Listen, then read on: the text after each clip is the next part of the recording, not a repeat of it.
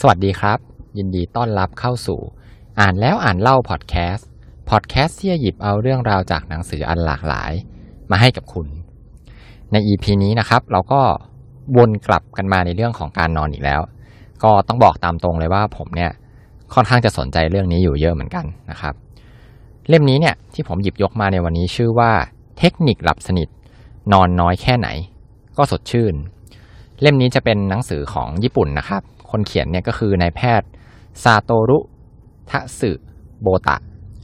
ก็เขาในแพทย์คนนี้นะครับเป็นผู้เชี่ยวชาญด้านการนอนหลับของสมาคมส่งเสริมการนอนหลับแห่งประเทศญี่ปุ่นนะฮะก็ต้องบอกเลยว่าสมเป็นญี่ปุ่นจริงๆเลยนะครับ ญี่ปุ่นญี่ปุ่นนะครับ มีสมาคมที่ส่งเสริมการนอนด้วยนะฮะที่เมืองไทยน่าจะไม่มีแน่ๆนะครับ ในช่วงต้นของหนังสือเนี่ยครับเขาก็ได้ให้ข้อมูลว่า คนทั่วไปแล้วเนี่ยก็จะนอนประมาณวันละ 8 ชั่วโมง จาก 24 ชั่วโมง ก็ตีเป็นหนึ่งใน 3 ของวันนะครับ ลองนึกดูครับ คุณผู้ฟังว่าถ้าเกิดว่าเราเนี่ยมีอายุจนถึง 90 ปีเนี่ยเราจะใช้เวลาไปกับการนอนเนี่ยถึง 30 ปีเลยทีเดียวนะฮะมาถึงตรงนี้เนี่ยคุณผู้ฟังคิดว่ามันเป็นการสิ้นเปลืองแล้วก็เสียเวลาไหมครับ การนอนนะครับ เล่มนี้เนี่ยจะพูดเน้นหนักไปที่การฝึกเทคนิค ให้นอนหลับสนิท 5 ชั่วโมง แล้วก็เป็นการฝึกลดวิธีการนอนนะครับคำถามก็คือมันทำได้ด้วยเหรอครับ การที่จะนอนน้อยลงเนี่ยแล้วก็หลับสนิทแล้วก็มีประสิทธิภาพเท่ากับการนอน 7 ชั่วโมงเนี่ยครับ ผู้เขียนนะครับ คุณหมอเนี่ยเขาก็ได้มีการให้ข้อมูลว่า คือถ้าเราลดการนอนเนี่ย เร็วเกินไป มันก็จะไปคล้ายกับการลดน้ำหนักที่แบบลดแบบหักโหมอะครับ ก็คือสรุปว่ามันจะไม่เวิร์กนะครับ เหมือนกับการลดน้ำหนักที่เราลดเร็วๆเนี่ย มันก็จะเกิดโยโย่แล้วก็กลายเป็นน้ำหนักเพิ่มขึ้นเหมือนเดิม ถ้าเราลดการนอนแบบห่วภาพเกินไปเนี่ยนะครับ มันก็จะทำให้ร่างกายของเราเนี่ยไม่โอเคนะฮะ คุณหมอครับเขาก็ได้ให้หลักการที่น่าสนใจนะครับ ประเด็นสำคัญเลยนะครับ ก็อยู่ที่ว่า การนอนมากเกินไปเนี่ยก็ไม่ดีเหมือนกันนะฮะ แล้วก็อีกประเด็นหนึ่งที่คุณหมอเขาชี้นะครับที่น่าสนใจเนี่ยก็คือ การที่เรานอนแบบเราไปนับเวลานอนโดยรวม ว่าวันนี้เรานอนได้เจ็ดชั่วโมง วันนี้เรานอนได้เจ็ดชั่วโมงครึ่งเนี่ย จริง ๆ แล้วเนี่ย มันอาจจะไม่ work ก็ได้นะครับ เพราะว่าเราเนี่ยนับแค่เวลาแต่เราเนี่ยไม่ได้คำนึงถึงคุณภาพของการนอนเลยนะฮะส่วนเนื้อหาหลักๆเลยของหนังสือเล่มนี้นะครับเขาก็จะแบ่งออกเป็น 3 ขั้นตอนนะครับ ที่จะใช้ในการฝึกเพื่อที่จะให้เราเนี่ยนอนหลับสนิทแล้วก็นอนน้อยได้นะฮะเทคนิคแรก ขั้นแรกนะครับก็คือการหลับง่ายตื่นไวสองเนี่ยก็คือเป็นการเพิ่มคุณภาพของการนอนเนี่ยให้ดีขึ้นสามครับก็คือเป็นการงีบหลับระหว่างวัน เดี๋ยวเราจะมาไล่ไปทีละขั้นตอนแบบละเอียดกันเลยนะครับ ขั้นตอนแรกครับก็คือขั้นตอนที่หนึ่งก็คือการเพิ่มประสิทธิภาพการนอนด้วยเทคนิค หลับง่ายแล้วก็ตื่นไวนะฮะตรงนี้เนี่ยหนังสือเขาได้มีการอธิบายว่าไอการนอนหลับ 5 ชั่วโมงที่พูดถึงเนี่ย แล้วเราจะไปตัดเวลานอนจากไหนนะครับ ตรงนี้น่าสนใจมากเลย หนังสือเนี่ยเขาก็ได้พลอตเป็นเส้นขึ้นมาว่า จริง ๆ แล้วเนี่ยเราจะมีช่วงเวลาที่เรียกมีช่วงเวลาในการนอนอยู่ 3 ช่วงนะครับ ช่วงแรกก็คือช่วงก่อนที่จะหลับเขาเรียกว่าช่วงขึ้นเตียงนะครับ ก็คือขึ้นไปละ แล้วก็นอนแล้วละ่ะ แต่ว่ายังไม่หลับนะครับ ช่วงที่2เนี่ยจะยาวที่สุดก็คือช่วงหลับจริงนะครับ ส่วนช่วงที่ 3 ก็คือช่วงที่เราเนี่ยพยายามที่จะลุกขึ้นจากเตียงนะครับ คือตื่นแล้วล่ะ แต่ว่ายังไม่ลุกนะครับ คุณหมอเนี่ยในหนังสือเนี่ยครับเขาก็ได้บอกไว้ว่าไอ้ช่วงขึ้นเตียงช่วงต้นเนี่ยกับช่วงปลายที่เป็นช่วงลุกจากเตียงเนี่ยครับมันกินเวลาตั้งแต่ 20 นาทีไปจนถึง 60 นาทีเลยทีเดียวนะครับ ตรงนี้แหละครับที่เราอาจจะพยายามจะมาลดเวลากันนะครับ ส่วนตรงที่หลับจริงเนี่ยก็เดี๋ยวจะเป็นขั้นตอนที่ 2 ก็คือนอนหลับให้มันมีประสิทธิภาพตรงนี้มากยิ่งขึ้นนะครับ มันก็จะไปทดแทนการนอน 7 ชั่วโมงหรือ 8 ชั่วโมงเนี่ยได้ด้วยการนอนแค่ 5 ชั่วโมงนะฮะ ในขั้นตอนที่1เนี่ยเขาก็จะมีเทคนิคอยู่ด้วยกัน 7 ข้อนะครับที่จะช่วยให้หลับง่ายขึ้น เดี๋ยวเรามาไล่กันไปทีละข้อเลยนะครับ ข้อแรกครับก็คือเรื่องของที่นอนเนี่ยมีไว้เพื่อนอนเท่านั้นนะครับ เราเนี่ยจะไม่ใช้ที่นอนไปในการทำกิจกรรมอย่างอื่น อย่างเช่น เล่นนอนเล่นมือถือหรือว่านอนดูทีวีนะครับ เพื่อที่จะให้สมองเนี่ยจำว่าที่นอนเนี่ยเท่ากับการนอนนะครับ แล้วถ้าเกิดว่าเรานอน ในช่วงขึ้นเตียงไปแล้วเนี่ยสานาทีแล้วนอนนอนไม่หลับเนี่ยให้เราลุกครับไปทำกิจกรรมอื่น แต่ก็อย่าทำกิจกรรมที่ตื่นเต้นมากนะครับ แล้วก็เสริมนิดนึงก็คือ ถ้าอยากนอนหลับดีขึ้นเนี่ยครับก็ให้ดื่มนมนะครับก่อนนอน หรือว่าเป็นดื่มพวกชาสมุนไพรอ่อนๆหรือว่าเป็นการยืดเส้นก็ได้นะครับ ข้อที่ 2 เทคนิคที่2ครับก็คือเรื่องของกลิ่นนะครับ ก็จะมีกลิ่นที่ช่วยทำให้หลับง่ายเนี่ยอยู่ 4 อันก็คือเป็นกลิ่นลาเวนเดอร์กลิ่นซีดาวูดนะครับ กลิ่นกาแฟ แล้วก็กลิ่นหอมหัวใหญ่นะครับ อันนี้ที่พูดนี่คือกลิ่นเฉยๆนะครับ ไม่ใช่ให้ไปดื่มกาแฟก็คือเขาบอกว่ากลิ่นกาแฟเนี่ยมันจะช่วยทำให้เราผ่อนคลาย แล้วก็นอนหลับได้ง่ายขึ้นนะฮะเทคนิคที่ 3 ครับ อันนี้น่าสนใจนะครับ เป็นสมุดระบายกลุ่มครับ ก็คือบางคนเนี่ยเข้านอนแล้วหัวสมองก็ยังคงคิดถึงเรื่องอาจจะแบบเป็นงานพรุ่งนี้หรือว่าปัญหาที่ค้างคาใจนะครับเขาบอกว่าให้เราเนี่ยจดเรื่องที่ค้างคาใจเนี่ยออกมาใส่ในกระดาษ ประเด็นสำคัญคือต้องใช้การจดนะครับ จดในกระดาษ ห้ามใช้สมาร์ทโฟนในการจดเด็ดขาด เพราะว่าถ้าเราจะนอนเราไปเปิดสมาร์ทโฟนเนี่ยแสงสีฟ้าจากเครื่องโทรศัพท์เนี่ยมันก็จะไปกระตุ้นสมองอีกทำให้เรานอนหลับยากขึ้นนะครับ เทคนิคที่ 4 เรียกว่าเทคนิค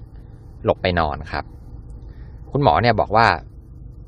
บางคนเนี่ยเป็นคนคิดมากนะครับ ชอบคิดเวลานอนแล้วก็หยุดคิดไม่ได้นะครับ ให้เราเนี่ยพยายามนึกว่าไม่เอาละ นอนดีกว่า นะครับ แล้วการทำแบบนี้ครับ บางทีมันทำให้แก้ปัญหาได้นะครับ เหมือนแบบผมยกตัวอย่างดีกว่า เหมือนเรามีปัญหาเรามีปัญหาเรื่องงานเนี่ยที่มันค้างค้างคาใจแล้วเราแก้ไม่ได้ อาจจะเป็นปัญหายากๆ หรือว่าเป็นตัวงานเนื้องานที่มันแบบทางเทคนิคแล้วยากมากๆเนี่ยแล้วเราแก้ไขไม่ได้นะครับ บางทีการที่เราคิดว่าอะไม่เอาละไม่ทำละพักดีกว่าเนี่ย เวลาที่เราหลับเนี่ยครับ สมองมันจะไปเชื่อมโยงนะครับ แต่มันยังคิดอยู่นะครับ ถึงแม้เราจะหลับแล้วเนี่ยแต่สมองมันยังคิดอยู่แล้วบางครั้งเนี่ย มันทำให้คิดออกนะครับเขาก็ยกตัวอย่างพวกนักประดิษฐ์เอดิสันอะไรพวกนี้นะครับ แล้วก็อย่าไปยึดอย่าไปคิดว่าเราเนี่ยต้องแก้ปัญหาได้ก่อนที่จะนอนนะครับ อย่างที่บอกว่าให้คิดว่าเออไม่เอาแล้วล่ะนอนดีกว่า ช่างมันนะครับ บางครั้งเนี่ยก็จะแก้ปัญหาได้นะครับแล้วก็ยังทำให้ช่วยลืมปัญหาไปได้ด้วยระหว่างนอนนะครับ ไม่ไปคิดฟุ้งซ่าน เทคนิคที่ 5 ครับ เรียกว่าการเปลี่ยนโหมดนะครับ อันนี้เนี่ยเขาพูดถึงระบบประสาทอัตโนมัติที่มีอยู่ 2 อันก็คือ ระบบซิมพาเทติกนะครับที่จะทำให้ร่างกายเนี่ยตื่นตัวนะครับ อันนี้ก็จะทำงานในช่วงที่เราตื่นนอนนะฮะอีกอันหนึ่งก็จะเป็นระบบประสาทอัตโนมัติพาราซิมพาเทติกนะครับ ตรงนี้เนี่ยก็คือจะทำให้เราเนี่ยผ่อนคลายนะครับ หลักๆเลยของเทคนิคนี้ก็คือเขาให้เราเนี่ยฝึกหายใจด้วยท้องนะฮะใครสนใจลองไปอ่านเพิ่มเติมในหนังสือได้นะครับ อันนี้เขาวาดเป็นรูป ผมก็ไม่รู้จะอธิบายยังไงนะฮะวิธีที่ 6 ครับ อันนี้น่าสนใจเหมือนกัน เรียกว่า sleep ceremony ครับ เป็นการจัดพิธีกรรมก่อนนอนนะครับ ก็คือแบบให้เราเนี่ยมีเหมือนบิวอะครับบิวตัวเองว่าเนี่ยเดี๋ยวเราทำพิธีทำสิ่งพวกนี้แล้วเราจะนอนละ ก็อย่างเช่นการยืดเส้นนะครับ หรือว่าการฟังเพลงโปรดนะครับ ที่เป็นเพลงเบาๆ หรืออาจจะเป็นการอ่านหนังสือก็ได้ที่ไม่ตื่นเต้นเกินไป อันนี้ผมเสริมให้นะครับ เทคนิคสุดท้ายครับเทคนิคที่ 7 ก็คือให้หยุด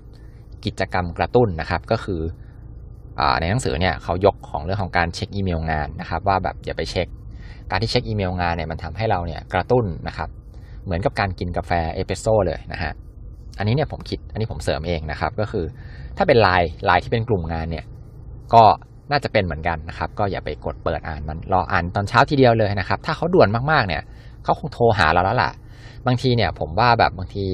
หัวหน้างานหรือว่าเพื่อนร่วมงานบางทีเขาไลน์ทิ้งไว้อะครับก็คือเพื่อความสบายใจของเขาไลน์ทิ้งไว้แล้วก็ไปนอน แล้วดันไปเปิดอ่านตอนที่เราจะนอนนะครับ มันก็เลยทำให้เราเนี่ยเกิดความกังวลใจนะครับ อันนี้ก็ก็ไม่แนะนำให้ทำนะครับ ถัดมาครับเป็นเรื่องของเทคนิคในการตื่นไวนะครับ ก็อย่างที่บอกว่านอกจากนอนหลับเร็วแล้วเนี่ย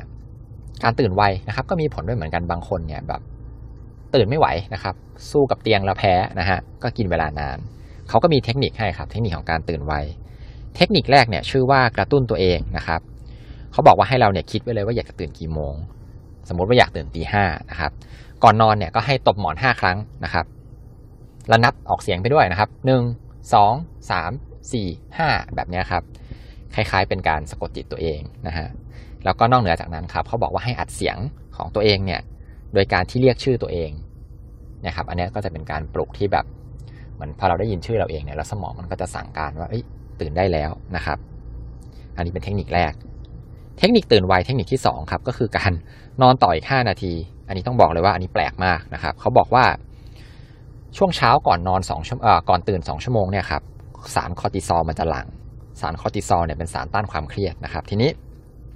ถ้าเราตื่นมาแล้ว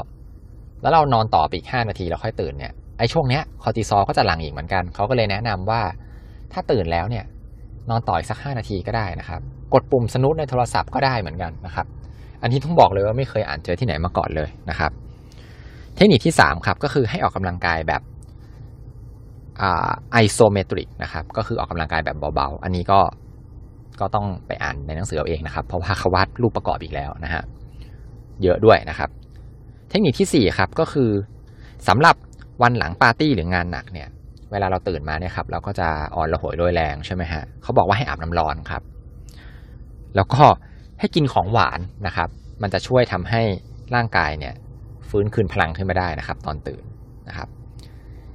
มาถึงขั้นตอนที่ 2 ครับ ขั้นตอนที่2เนี่ยก็คือจะเป็นการเพิ่มคุณภาพของการนอนนะครับ อันนี้ก็มีเทคนิคอยู่ด้วยกัน 9 ข้อนะครับ เดี๋ยวมาไล่กันทีละข้อเลยนะฮะอีพีนี้จะเนื้อหาเยอะนิดนึงนะครับ ข้อแรกครับก็คือการกินอาหารเสริมนะครับ ก็จะมีอยู่ด้วยกัน 3 ตัว ตัวแรกชื่อว่าไกลซีนนะครับ ตัวนี้เนี่ยมีอยู่ในปลากุ้ง หอยเชลล์ปูแล้วก็ปลาหมึกนะครับ ก็คุณหมอแนะนำว่าให้ทานในมื้อเย็นนะครับ และทำให้แบบหลับดีขึ้นนะครับ ก็ต้องระวังนิดนึงนะครับ ถ้าทานมากอาหารทะเลทั้งนั้นอาจจะคอเลสเตอรอลขึ้นได้ ตัวที่2ครับชื่อว่าคริปโตเฟนนะครับ อันนี้เนี่ยก็จะมีในพวกนมถั่วกล้วยแล้วก็เนื้อสัตว์นะฮะ ตัวที่ 3 ครับก็ชื่อว่ากาบาก็จะมีอยู่ในธัญพืชแล้วก็ข้าวต่างๆ พวกข้าวกล้องข้าวอะไรพวกนี้ครับ อันนี้ส่วนตัวนะครับ ผมคิดว่าถ้าเป็นผมเคยเห็นนะครับ พวกดีน่ากาบาอะไรเงี้ยก็น่าจะทดแทนได้นะครับ ลองดูนะครับ นอกจากที่เป็นยาเม็ดอาหารเสริมนะครับ เทคนิคที่2ครับเป็นเรื่องของการฝึกคุมจิตครับ คุณหมอแนะนำให้ท่องสูตรสะกดจิตเลยนะครับเขาก็จะมีบทของเขาอยู่ว่าแบบให้บอกตัวเองว่าฉันเนี่ยกำลังจะพักผ่อน ฉันรู้สึกสงบนะครับ ท้องฉันอุ่น มือฉันอุ่นอะไรอย่างเงี้ยครับ ก็อันนี้อีกเหมือนกันครับ ต้องต้องอ่านเพิ่มเติมในหนังสือเอาเพราะว่ามันค่อนข้างเยอะอยู่นะฮะ เทคนิคที่3ครับ อันนี้น่าจะรู้กันอยู่แล้วก็คือ ห้ามกินอิ่มแล้วนอนนะครับ ก็ให้กินก่อนที่จะนอนเนี่ยประมาณอย่างน้อย 3 ชั่วโมงนะครับ แล้วก็ถ้าเกิดว่าเราเป็นคนกลับดึกเนี่ยครับ ก็เขาบอกว่าให้แบ่งมื้อเย็นออกเป็น 2 รอบนะครับ ทานก่อนกลับมาบ้านแล้วก็ตอนที่กลับมาบ้านแล้วจะนอนแล้วมันใกล้เวลานอนมากๆเนี่ยก็ให้ทานเป็นมื้อเบาๆไปนะฮะ ข้อ4ครับก็คือฟูกแล้วก็หมอนนะครับ หมอนเนี่ยต้องนอนแล้วพลิกตัวได้ง่ายนะครับ แล้วก็ที่นอนเนี่ยต้องระบายความร้อน เพื่อการพลิกตัวเนี่ยเพื่อที่จะให้ระบายความร้อนได้นะครับ ก็จะทำให้การหลับเนี่ยดีขึ้นนะครับ ข้อ5ครับเป็นการเลือกเครื่องนอนนะครับ คุณหมอบอกว่าถ้าเกิดใครนอนห่มผ้านวมเนี่ยครับผ้านวมแบบยัดขนเป็ดเนี่ยจะดีที่สุดนะครับแล้วก็อันนี้แปลกมากครับเขาบอกว่า นอนบนผ้าห่มเนี่ยดีกว่านอนห่มผ้าห่มนะครับเพราะว่าช่วยให้พลิกตัวได้ แล้วก็คุณหมอบอกว่าคนเราเนี่ยจะระบายความร้อนด้วยการที่มันถ่ายเทลงไปในด้านล่างนะครับ อันนี้ไม่เคยได้ยินเหมือนกัน แล้วก็เป็นเรื่องของสีครับ คุณหมอบอกว่าสีเขียว สีเหลืองสีฟ้าเนี่ย ก็จะช่วยทำให้เราเนี่ย นอนหลับได้คุณภาพดีขึ้นนะครับ ข้อ 6 ครับก็เหล้าและบุหรี่นะครับ ไม่ควรที่จะไปกินหรือว่าไปสูบบุหรี่ก่อนช่วงที่จะนอนนะครับ ข้อ 7 ครับการเปิดแอร์ก็คือถ้าใครเปิดแอร์เนี่ยให้เปิดตลอดคืนนะฮะแล้วก็ความชื้นครับ ความชื้นเนี่ยควรจะอยู่ในระดับพอดี ถ้าเกิดว่าอากาศมันแห้งเกินไปเนี่ยก็ให้เอาให้ตากผ้าในห้องนอน อาจจะเป็นผ้าเช็ดตัวก็ได้นะครับ ข้อ 8 ครับ ให้ใส่ชุดนอนนะครับ อย่าใส่ชุดที่ออกนอกบ้านเนี่ยแล้วนอนนะครับ การใส่ชุดนอนก็น่าจะรู้กันดีอยู่แล้วนะครับ ก็ช่วยทำให้มันแบบสบายผ่อนคลาย แล้วก็เหมือนให้ร่างกายเรารู้ครับว่าเราจะนอน ข้อ 9 ครับ ห้ามนอนในช่วงใกล้ๆที่จะถึงเวลานอน อันนี้ก็นี่มันก็เมคเซนต์อยู่แล้วนะครับ คุณหมอก็บอกว่าในช่วง 2-4 ชั่วโมงก่อนที่จะถึงเวลานอนเนี่ยก็อย่าไปนอนนะฮะอันนี้นะครับก็จะจบในช่วงของเทคนิคในการเพิ่มประสิทธิภาพการนอน เดี๋ยวขอต่ออีก EP หนึ่งนะครับใน EP หน้าเนี่ยก็จะพูดถึงวิธีการในการงีบหลับนะครับ เพื่อให้เราเนี่ยไม่รู้สึกเหนื่อยในระหว่างวันนะครับ แล้วพบกันใหม่ใน EP หน้าครับ สำหรับ EP นี้ขอบคุณที่ติดตามรับฟังอ่านแล้วอ่านเล่าพอดแคสต์ สวัสดีครับ